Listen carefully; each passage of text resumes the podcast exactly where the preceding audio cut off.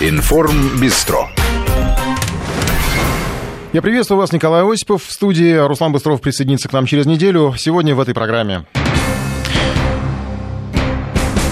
Убийство экс-депутата Дениса Вороненкова. Он искал убежище в Киеве, а нашел там свою смерть. Расследование почти сразу ушло в политическую плоскость и голословные обвинения в адрес России. Но как бы поступил криминалист, разбирая это дело, посмотрим на преступление с профессиональных точек зрения. Теракт в Лондоне и гнездо экстремизма в Бирмингеме. Власти только сейчас заметили, что сердце Англии захватили радикалы. Впрочем, об угрозах предупреждали давно, еще в прошлом веке. Просто никто их не слушал. С чего начиналась радикализация Бирмингема, узнаем у нашего Сапкора.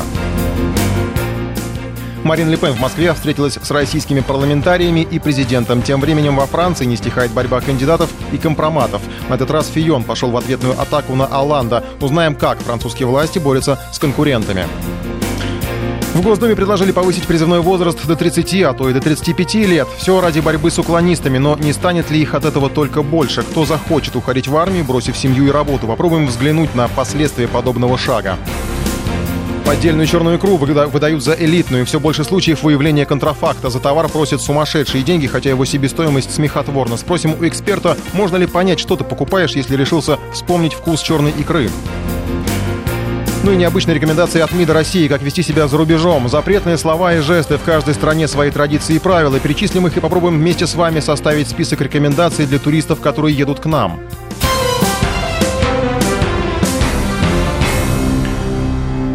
Денис Вороненков убит киллером в центре Киева. Шокирующая новость пришла в четверг. Убийца подкараулил экс-депутата у отеля «Премьер Палас». Успел сделать несколько выстрелов, прежде чем телохранитель Вороненкова открыл ответный огонь. Экс-депутат погиб на месте. Киллер с пулевым ранением головы скончался в больнице. Телохранитель выжил, получив пулю в живот.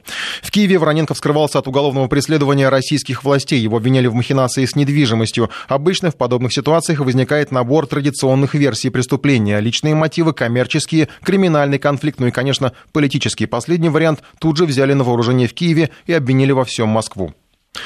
На связи с нами Владимир Синельников, наш киевский САПКОР. Он расскажет о последних новостях и о том, появился ли хоть кто-то на Украине, кто пытается действительно разобраться в этом убийстве. Владимир, здравствуйте. Добрый день. Какие-то сегодня факты появились, именно не факты, а не эмоции, которые были накануне, понятно, может быть, уже остыли.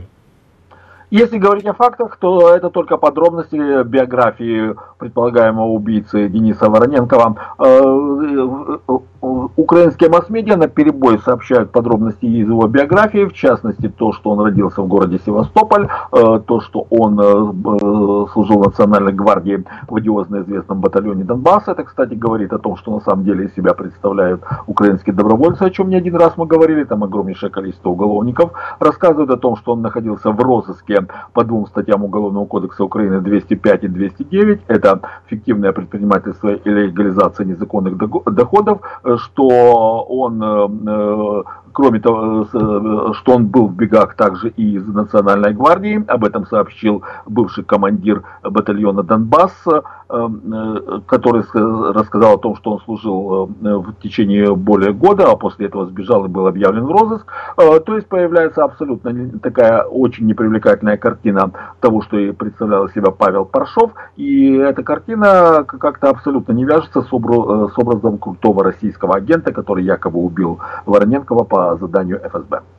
Но сегодня же была какая-то еще путаница с этим Паршовым. Приходили сообщения, что он то жив, то это не тот Паршов. Что в конце э, концов да, известно? Да, такая информация была. Прошла информация со ссылкой на Елену Кречетникову, адвоката Паршова. Я напомню, что поскольку он был в розыске, то у него был э, адвокат, который представлял его интересы по уголовным делам. Э, якобы она сообщила, что она встречалась с Паршовым, и он на самом деле жил, э, жив и с удивлением узнал информацию о том, что он, оказывается, является убийцей. Однако одно из украинских интернет-изданий, в частности «Страна.ua», связалась непосредственно с адвокатом Кречетниковой, и она сообщила, что ее слова были неправильно э, истолкованы, и что на самом деле она говорила о каком-то совершенно другом человеке. То есть версия о том, что на самом деле Паршов это не Паршов, а подставная фигура, пока что подтверждения не получила. При этом, если принять во внимание, что все спецслужбы Украины, и СБУ, и Национальная полиция, и Государственная служба охраны, и Генеральная прокуратура в течение целого дня проверяли личность Паршова, прежде чем сообщить о том, кто это такой,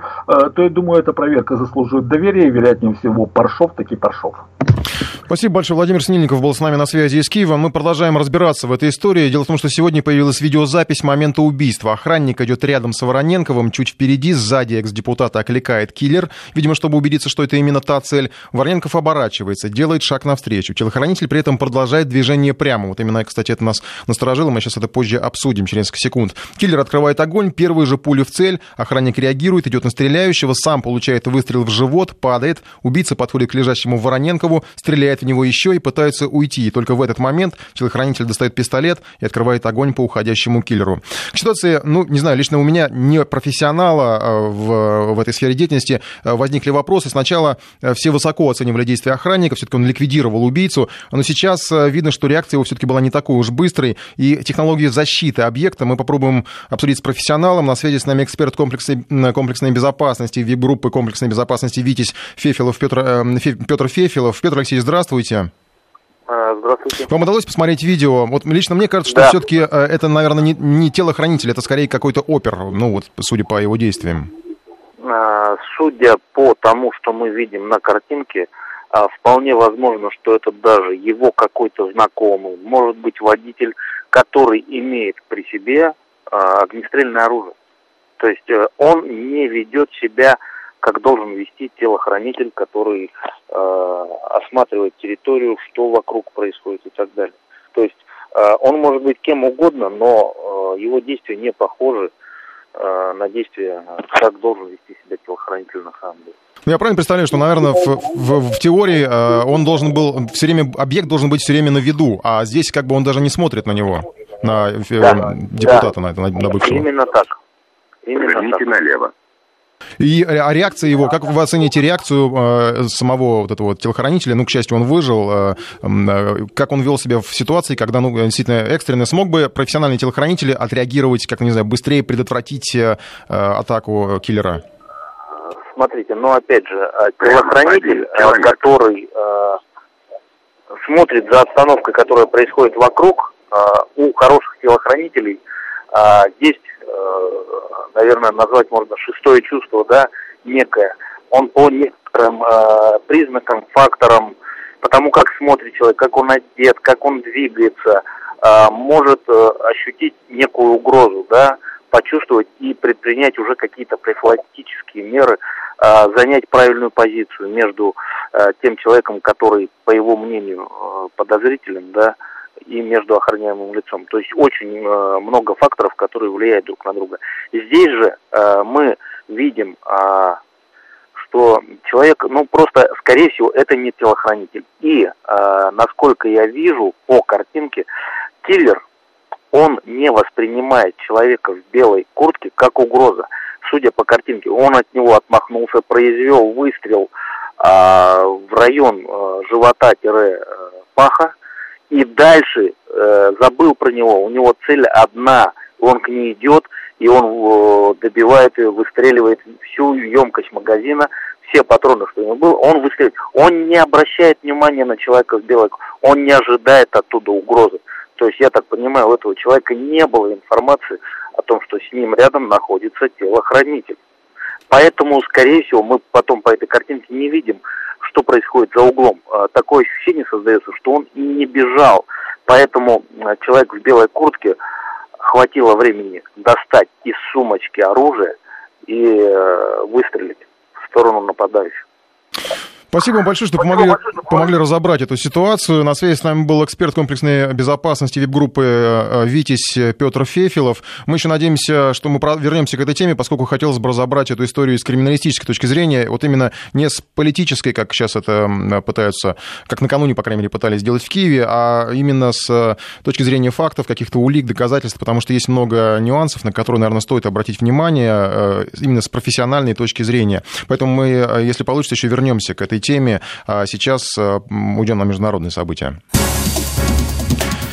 Теракт в Лондоне напомнил об уязвимости Европы. Экстремист на автомобиле совершил наезд на пешеходов на Вестминстерском мосту, а затем, вооружившись ножом, напал на группу полицейских возле здания парламента. Жертвами теракта стали четыре человека. Ранения получили десятки. Скотланд-Ярд задержал несколько подозреваемых, а британская пресса пишет, что исполнитель атаки стал приверженцем радикальных течений, находясь в местах заключения. Ну и еще одна интересная деталь. Большинство осужденных за терроризм и подозреваемых в связях с экстремистами живут в одном городе. Эпицентром опасности частности, стал Бирмингем, сердце Англии, как его называют местные. Но на самом деле о радикализации Бирмингема говорили давно и даже предупреждали. Несколько лет назад, э, даже еще в прошлом веке, один из школьных учителей обратил внимание на тотальные проникновения в школы религиозных проповедников. Его тогда обменяли э, в нетолерантности. Сам он говорил о распространении мусульманской секты. Наш Сапкор Елена Балаева поможет нам вернуться к началу этой радикализации Бирмингема. Возможно, именно тогда стоило прислушаться к предупреждениям, чтобы спасти жизнь людей сейчас на Вестминстерском мосту. Лена, с нами на связи? Да, да, Николай. Ну, вот я так понимаю, насколько я, удалось, мне удалось погрузиться, это некая история мистера Уайта, почти как в сериале э, Breaking, Breaking Bad, да, который предупреждал о том, что, там, конечно, другая история, о том, что э, есть опасности, именно опасности таится в Бирмингеме. Что тебе удалось узнать? Вы знаете, на самом деле таких точек в Британии несколько, и не только Бирмингем, просто Бирмингем это второй по величине в Британии город после Лондона. А, там есть э, районы, ну, э, достаточно далеко Бирмингем находится от Лондона, и Поэтому там дешевое жилье. Поэтому, если есть человек, у которого с деньгами перебой, у которого нет э, нормальной работы, который случайными заработками зарабатывает, да, живет, скорее всего, он переедет туда. Плюс есть районы, э, где э, живут исламисты, и это действительно так. И это уже давным-давно всем известно. Есть статистика, что один из э, десяти британских граждан, осужденных за терроризм, какое-то время жил вот в одном районе Парбрукс. А, то есть получается, что там наткнуться на человека, может быть, не на террориста, на будущего террориста, в любом случае на человека, который а, вот такими идеями а, может вдохновиться, пойти и начать убивать людей, гораздо больше шансов, чем в Лондоне. Но, как я уже сказала, не только Бирмингем. Это пристанище таких людей, вдохновленных идеологией терроризма, исламизма. Есть и, например, город Лютон – в котором также очень много а, живет подобных людей. И все это населенные пункты в Британии, где очень высокий уровень безработицы, а, где полиция не то чтобы она не заходит в эти районы, конечно, до такого не доходит, но э, в любом случае э, стражи порядка, скажем так, закрывают глаза на то, что там происходит. И вот деталь, например, когда зашли в э, квартиру э, вот этого человека, Халида Масуда, э, который накануне устроил, два дня назад устроил теракт в британской столице, там он проживал с кем-то еще, по всей видимости, по крайней мере, так говорят соседи. У этой квартиры на втором этаже есть собственник – и нашли этого человека. Но он говорит, я вообще совершенно не знаю, кто там живет. У меня есть агентство, через которое это жилье сдается, могут его снять там на месяц, на два. Кто эти люди, кто там живет, непонятно. Мне самое главное, чтобы деньги капали. А, в общем, вот сколько жил в Бирмингеме Халид Масуд, непонятно. Э, по всей видимости, радикализация этого человека прошла, действительно произошла в тюрьме, поскольку до сих пор э, он был известен, вот судя по э, документам, бумагам, которые на него есть у полиции, как обычный уголовник. Он в первый раз еще в 19 лет попал в тюрьму за порчу имущества. Последний раз в 2003 году он напал на человека с холодным оружием в руках, поэтому его опять посадили в тюрьму на несколько лет. Вот по всей видимости, оттуда уже он вышел вышел э, совсем другим человеком. Есть данные, что он не жил э, со своей семьей, он ушел из семьи. Э, ему 52 года э, на момент совершения преступления было. В общем, как все здесь в один голос говорят, староват для обычных британских террористов. Обычно это все э, люди очень молодые, в возрасте там, 20 лет, которые черпают свои идеи в первую очередь из интернета. Вот что с этим человеком было? Почему в таком возрасте он решился на такой э, э, сумасшедший э, поступок? Совершенно непонятно. А, но известно, что он все-таки пользовался социальными сетями. Буквально за а, две минуты до э, того, как он начал давить людей на Вестминстерском мосту, он публиковал в э, социальных сетях э, сообщения. Сейчас, конечно, пристально читают, вчитываются в то, что этот человек писал, но еще деталей все больше и больше становится. Буквально несколько часов назад полиция обнародовала впервые его фотографию. И тут же в полицию стали обращаться люди, которые вот в день совершения теракта, утром, вернее, с ним виделись, с этим человеком в гостинице в Брайтоне. Куда он э, приехал перед тем, как э, отправиться в Лондон, вот на своем внедорожнике. Он там ночевал в этой гостинице. Люди оказались потрясены, поскольку говорят, что, вы знаете, мы с ним на, э, у консьержа утром встретились, когда он оплачивал, э, завтракал, платил свою гостиницу. Абсолютно милейший человек, улыбался и очень много шутил. Вот все говорят, знаете, он столько шутил, он был такой приятный, и вдруг мы видим фотографии, это тот человек, который через несколько часов после того, как с нами обменялся шутками, поехал и э, задавил э, 50 с лишним человек.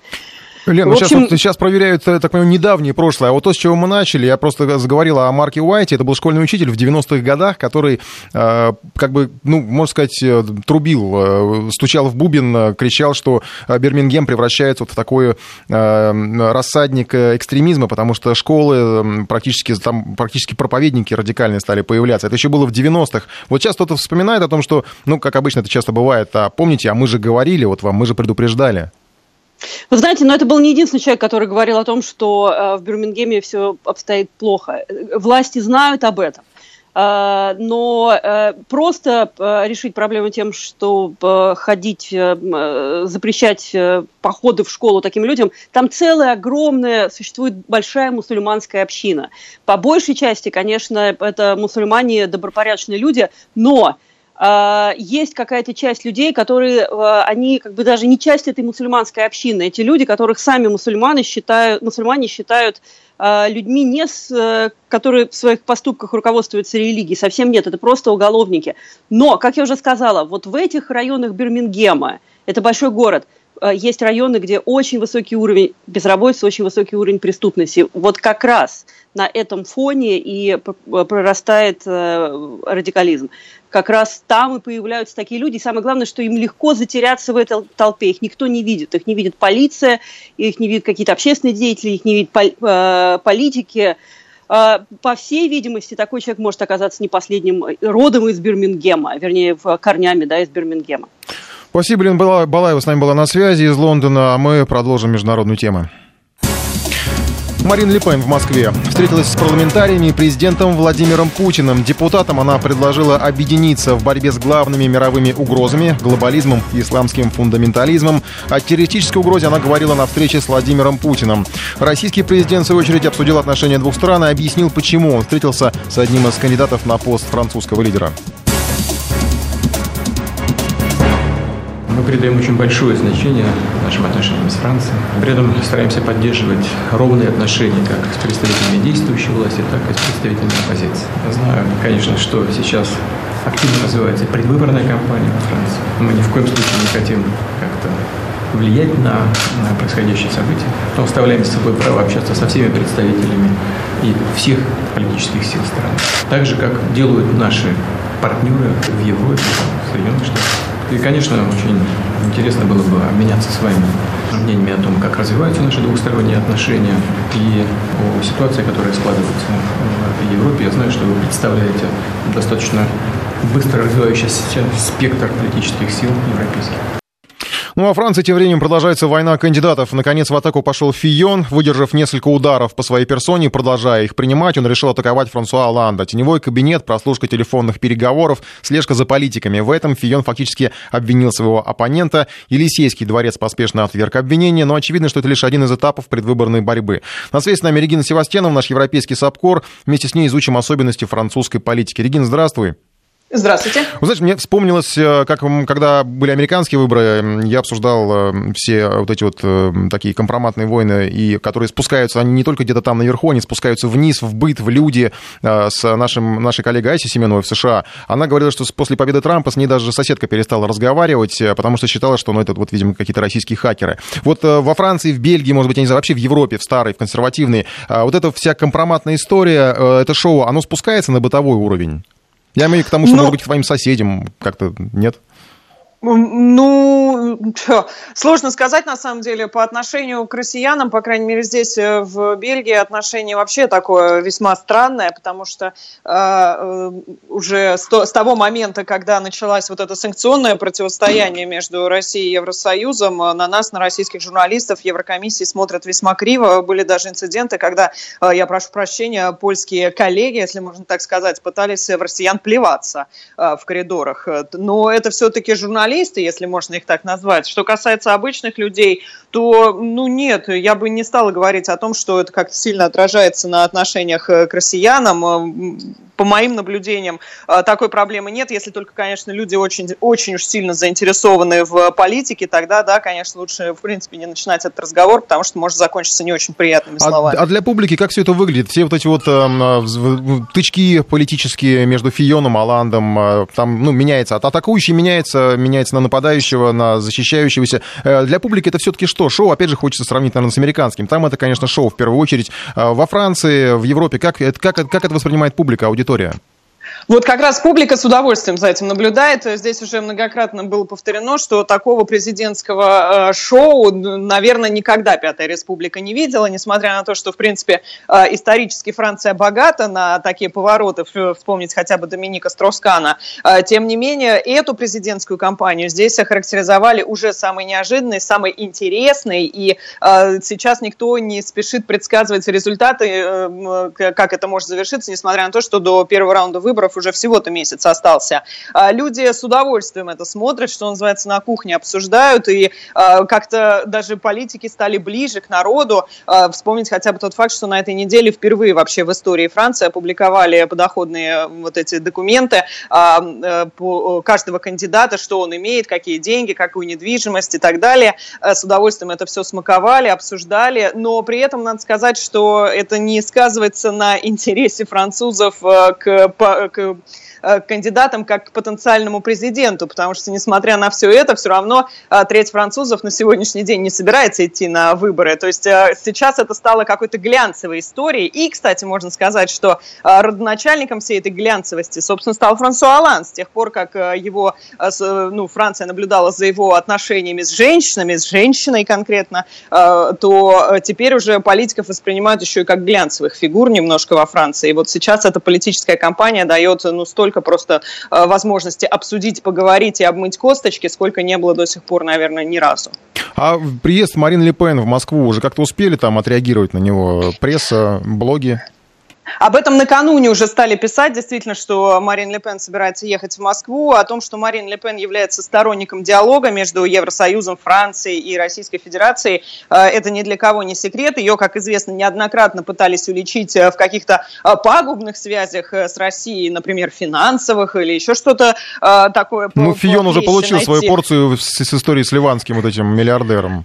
Совершенно верно. Теперь да? очередь Марин вот... Ле Пен, да ее уже несколько лет пытаются в этом уличить, и все никак не уличат, э, и на этот раз тоже не получилось, и поэтому а, сейчас ждут, может быть, вот учитывая, что едет-то она всего за месяц до президентских выборов, может быть, там сейчас хакера какой-нибудь с собой привезет, или, может быть, э, посылку какую-нибудь с собой привезет. А, то есть, да, то, что на Марин Ле Пен пытаются делать нападки в прессе, в социальных сетях тоже. А здесь, знаете, можно привести в пример, э, считается, что за ультраправых, ультраправых поддерживать стыд стыдно. И даже когда э, люди действительно готовы идти голосовать, они, как правило, вот как раз вы про Асю говорили, э, Семенову, здесь соседу не скажут, что я пойду голосовать за ультраправого. Э, несмотря, на то, несмотря на это, у Марин Ле Пен, как известно, самый высокий рейтинг сейчас, э, ну, она его делит с Эммануэлем Макроном, но тем не менее. И, э, и на нее пытаются постоянно организовать нападки, и если бы найти вот какую-нибудь такую э, проблему с Россией, было бы, конечно, здорово. Вот в социальных сетях это обсуждают очень активно, но пока что пресса пресса не дает повода, так сказать, обсудить детально.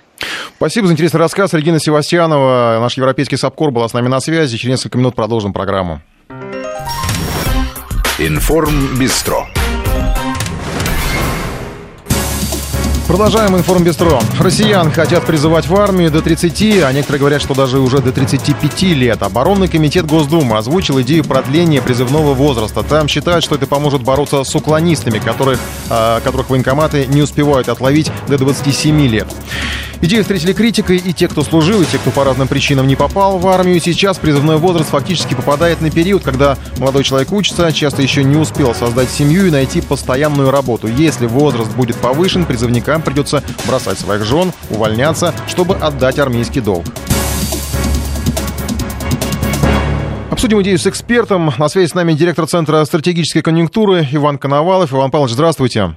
Здравствуйте. Ну вот, э, я так понимаю, главная идея э, отловить всех уклонистов, не успевают до 27 лет. Э, реально вот именно с этой помощью решить проблему уклонения? Ну, вы знаете, во-первых, сейчас проблема с уклонением в армии уже не так остра, потому что по большей части люди, молодые люди идут служить охотно. Ну, там много причин этому. Во-первых, и, и ситуация в армии изменилась. Ну, просто страхи 90-х, они уже где-то там позади все далеко совсем. Да, да, да, но ситуация сильно изменилась, поэтому, э, во-первых, служить год, так что идут э, с охотой. И Минобороны, например, он постоянно констатирует, что сейчас проблем фактически там есть определенный момент, но это совсем немного. А, поэтому вот принятие, рас, рассмотрение подобного закона, вы знаете, это же просто вот как-то немножко даже сколыхнула общественность сейчас российскую. Это новость, э, обсуждаемая всеми. Но на самом деле ведь Комитет по обороне Госдумы собирается собраться и только подискутировать на эту тему. А, будет ли это на самом деле? Ну, это весьма сомнительно, тем более, что вот я знаю, что в Совете Федерации э, очень скептически отнес, отнеслись к подобной идее. Так да, Франц Клинцевич, сказал, Франц Клинцевич сказал, что как-то проблем с призывом сейчас нет, не очень понятно, зачем все это. Безусловно, генеральный штаб э, э, свое, э, свой план по призыву два раза в год постоянно выполняет, все нормально, даже есть моменты, когда э, людей не берут, а они даже жалуются там, ну там по каким-то причинам, там, например, э, связано с, со здоровьем. Вот, даже такие моменты есть. Поэтому э, я думаю, что, конечно, дискуссия будет, да, но вряд ли э, будет принято какое-то такое серьезное решение. А вот это... А с технической принципе, точки, это, с технической точки зрения, если вот э, призывать до 30-30-летних, э, чисто физически-то они, ну как вы считаете, может 30-летний человек э, как-то наравне с 18-летним? А чисто психологически, может быть, даже, ведь слишком большой разрыв получается, когда в одной части, получается, люди ну, разных поколений. Да, я сам помню, когда я служил в советской армии, очень чувствовалось, когда приходили э, служить люди, которые были там, ну, уже, им 27 было уже там примерно. Ну, то есть в последний момент их такие были случаи тоже забирали. В основном, конечно, все уходили служить там 18 лет, 19, в основном 18. Вот, э, соответственно, э, я помню такая тоже, да, разрыв такой был серьезный. Но с другой стороны, эти люди, они чувствовали себя как бы более, они были более умудренные опытом, и на них не так влияло вот это вот э, неожиданно, когда ты гражданский, бац, ты в армии, и на тебя вот вся эта военная машина оказывает такое мощное влияние. Э, они более так спокойно ко всему относились, более мудро, так сказать, и поэтому легче переносили все тяготы и лишения воинской службы. Здесь скорее вопрос в другом. Действительно, если э, к 30 годам молодой человек обзаведется семьей, работой, ему все придется это все оставлять, а государству каким-то образом придется решать эту, эту задачу. А, ну а счет, насчет э, вот, психологической устойчивости, ну, ну, психология просто потому, что получается... Получится так, что там э, ротный младше, чем э, призывник, да? Может такая ситуация случиться. А то и... Да, такое может случиться, безусловно.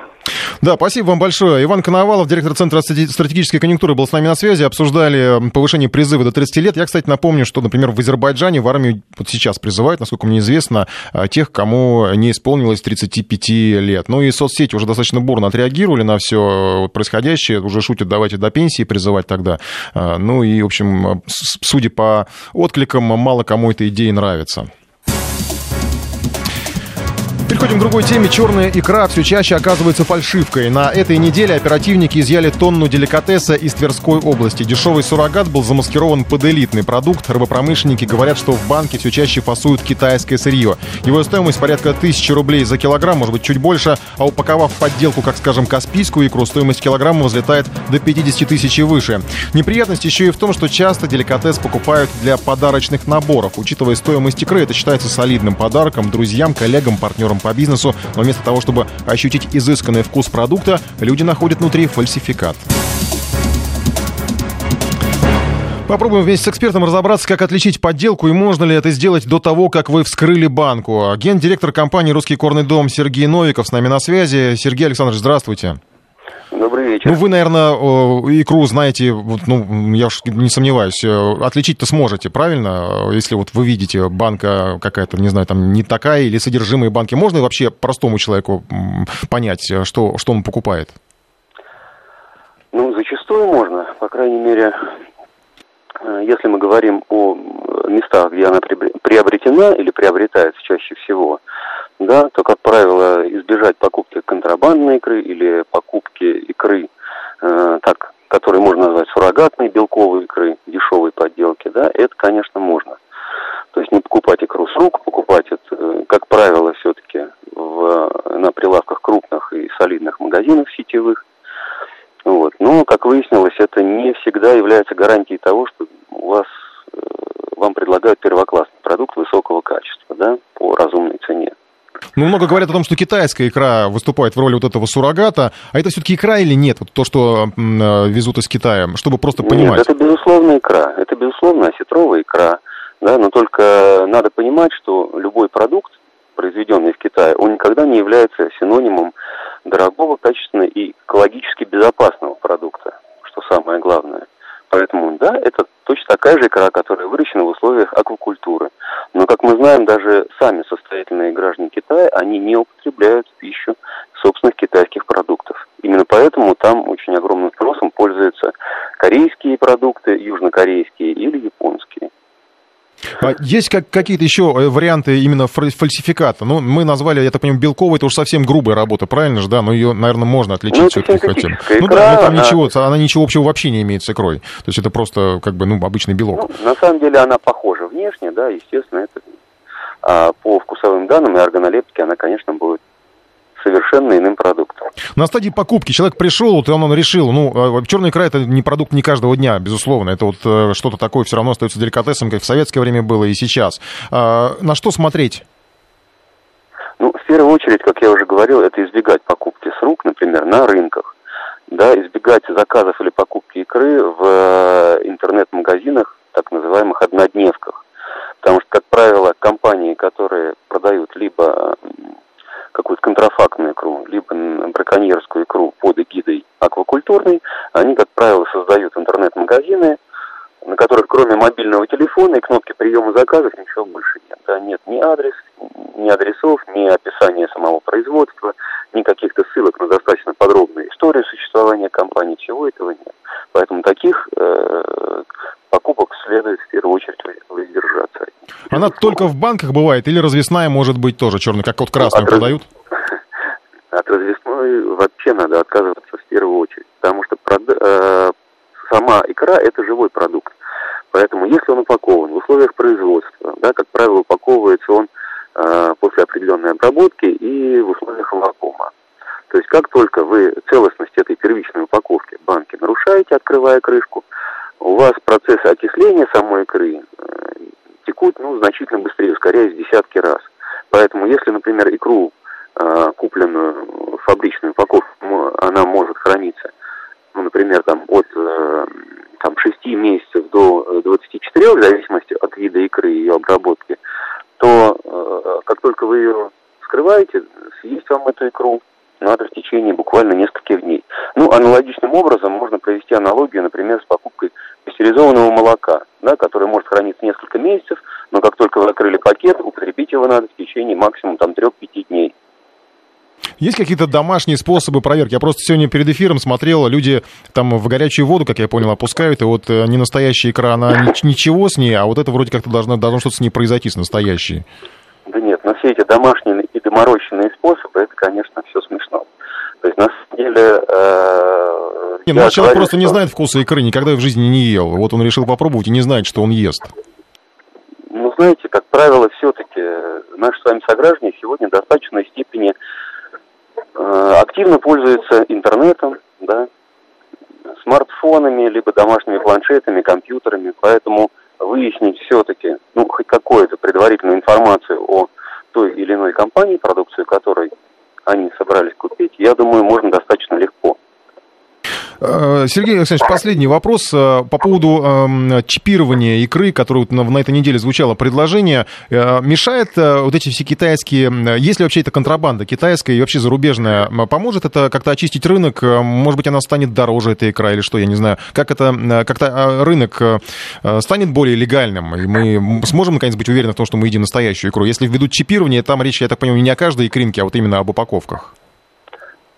Да, безусловно. Ну, и если смотреть ситуацию с э, контролем э, в отношении алкогольных напитков, да, то, mm. в принципе, икра должна тоже подвергнуться таким определенным производства и продажа икры, да, оно должно каким-то образом тоже регулироваться. В первую очередь государством, потому что функция государства как раз контроль и регулирование в области рынка. Поэтому, э, если эта продукция да, попала, то есть необходимо проследить. Откуда она пришла? Да. Абсолютно точно. Спасибо. Да? И любая икра, та же китайская, она тоже имеет право, но покупатель должен знать. Ну просто мы должны знать, что она из Китая, да. Конечно, mm-hmm. то есть это низкосортная китайская икра или это икра премиум класса, которая произведена у нас в соответствии со всеми экологическими стандартами. Это очень важно, иначе это просто обман и мошенничество.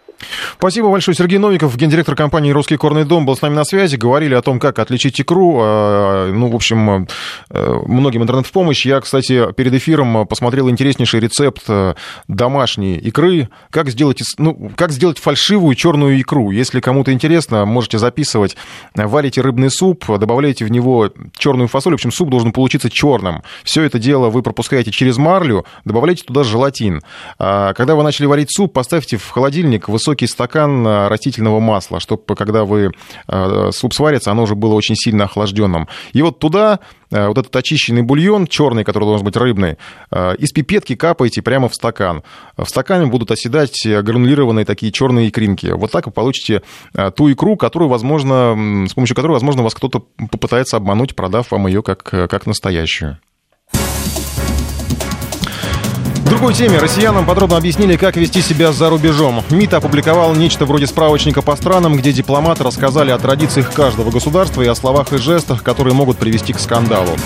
Например, в Греции не стоит растопыривать пальцы в беседе с человеком, ладонью к нему могут обидеться. В Таиланде не трогайте тайцев за голову, это оскорбление. В Словакии русский мат отлично понимают, и за это можно схлопотать штраф до 100 евро. Перечень рекомендаций очень длинный. А, я в процессе эфира буду а, зачитывать, наверное, некоторые фрагменты. Ну а вам предлагаю озвучить рекомендации для туристов, которые едут к нам в Россию, чего у нас не стоит делать, в каких ситуациях, иностран... в каких ситуациях иностранцам а, лучше быть на Ну, наш э, смс-портал 553320, телефон э, 495-232-1559. Э, я сразу хочу предупредить, что давайте не будем только говорить вот э, про совсем уж такие э, радикальные истории, когда там э, кто-то пьяный, э, или когда, э, или, допустим, про мигрантов, э, ну да просто истории, когда человек из какой-то глубинки приехал, он вообще не знаком, скажем так, не все знакомы с какими-то цивилизационными нормами, нормативами. Это, это же происходит и с нашими туристами за рубежом рубежом. А, и также происходит с теми, кто приезжает к нам. Мы сейчас говорим не, не о мигрантах, а именно о туристах. Я просто, допустим, вспоминаю историю, когда, что бы я написал в рекомендации для мигранта. Но, наверное, быть осторожнее с русской едой, потому что я наблюдал сцену, как э, один австриец, который сидел за столом, э, был исключительно русский стол, э, он мучился, давился холодцом, взял нож, пытался разрезать маринованный помидор, его даже как-то жалко стало, потому что, ну, эта кухня была вообще не его, и вот он решил с ней познакомиться и просто не знал даже, как, как все это есть. Что касается рекомендаций для нас, 5533 Вести, я напомню, наш смс-портал, телефон 232-1559, ждем ваших звонков.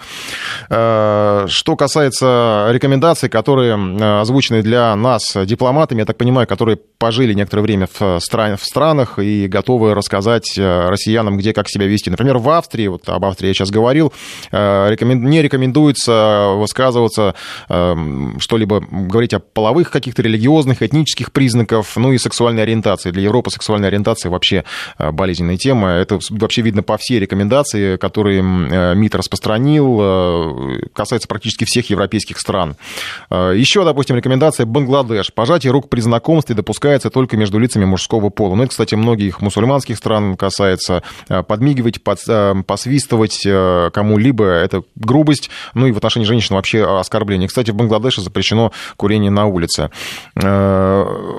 Я, я тем, не, тем не менее, предлагаю ну, вам, слушателям, обратить все это против туристов, которые приезжают к нам, потому что ну, у нас тоже, наверное, многие, может быть, не многие, кстати, знают, что у нас в ресторанах запретили курить с недавних пор. Я, к примеру, есть один знакомый журналист с арабского телевидения, я просто прекрасно знаю, что он, никакие запреты на него никогда не действовали, и он всегда курил, в, по крайней мере, в зарубежных совместных командировках, всегда курил в, и в отелях, где нельзя курить, и в заведениях каких-то общепитах, где нельзя курить. Вот я не знаю, как он сейчас, он работает в Москве, просто работал, по крайней мере, долгое время, я не знаю, как сейчас он выживает в, в московских ресторанах, потому что курить в, в Москве практически в таких заведениях везде запретили. У нас есть слушатели, не подсказывают э, имя а, Аларс, я правильно называю? Здравствуйте. Да, правильно, да, да. Здравствуйте. Вы турист? Здравствуйте.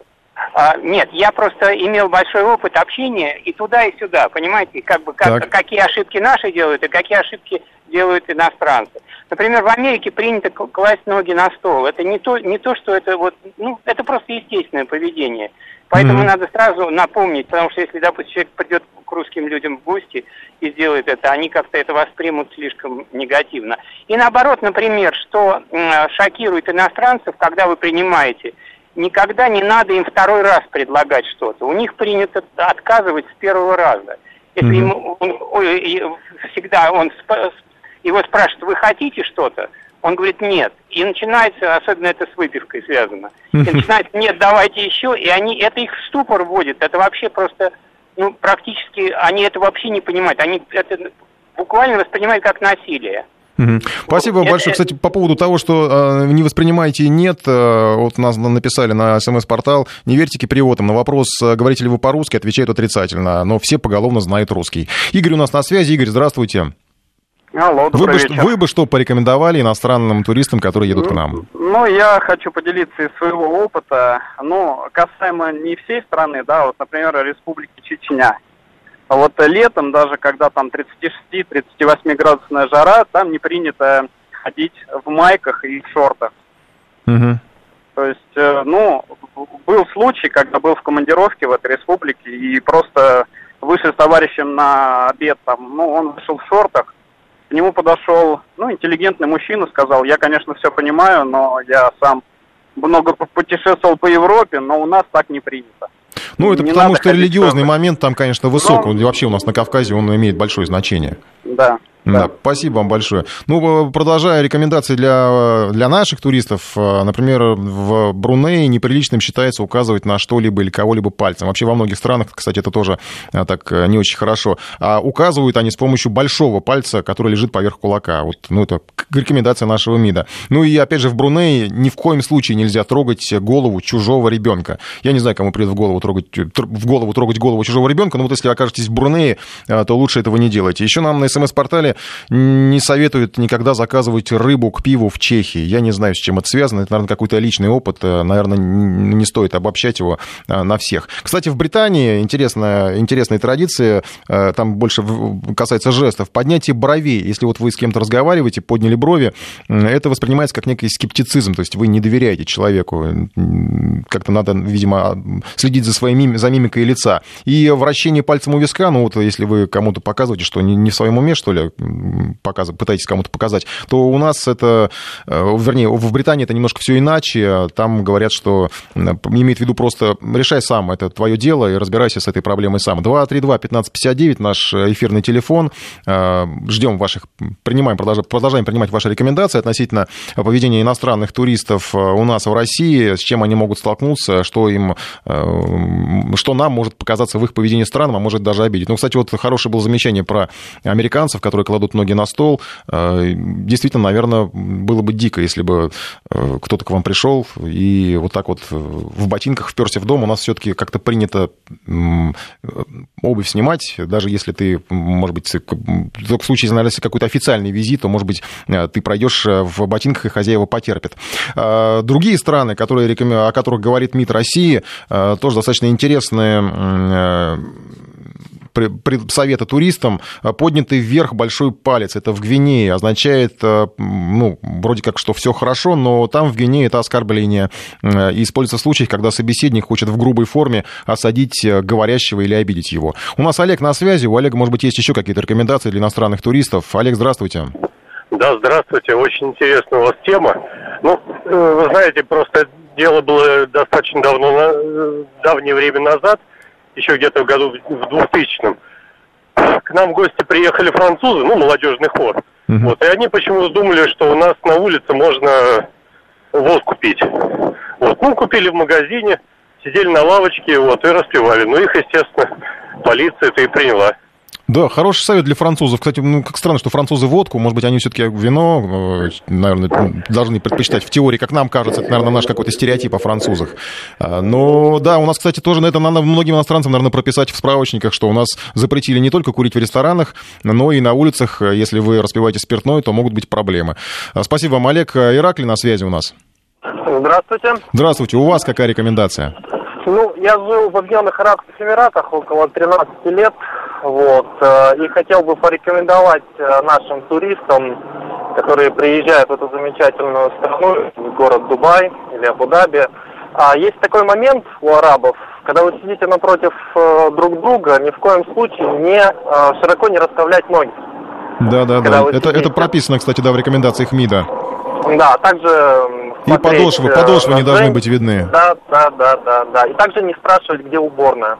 А что бы вам показалось необычным э, в наших, э, в, в их туристах, которые приезжают к нам? Вы знаете, я в России с 2013 года. И, и сами адаптируетесь.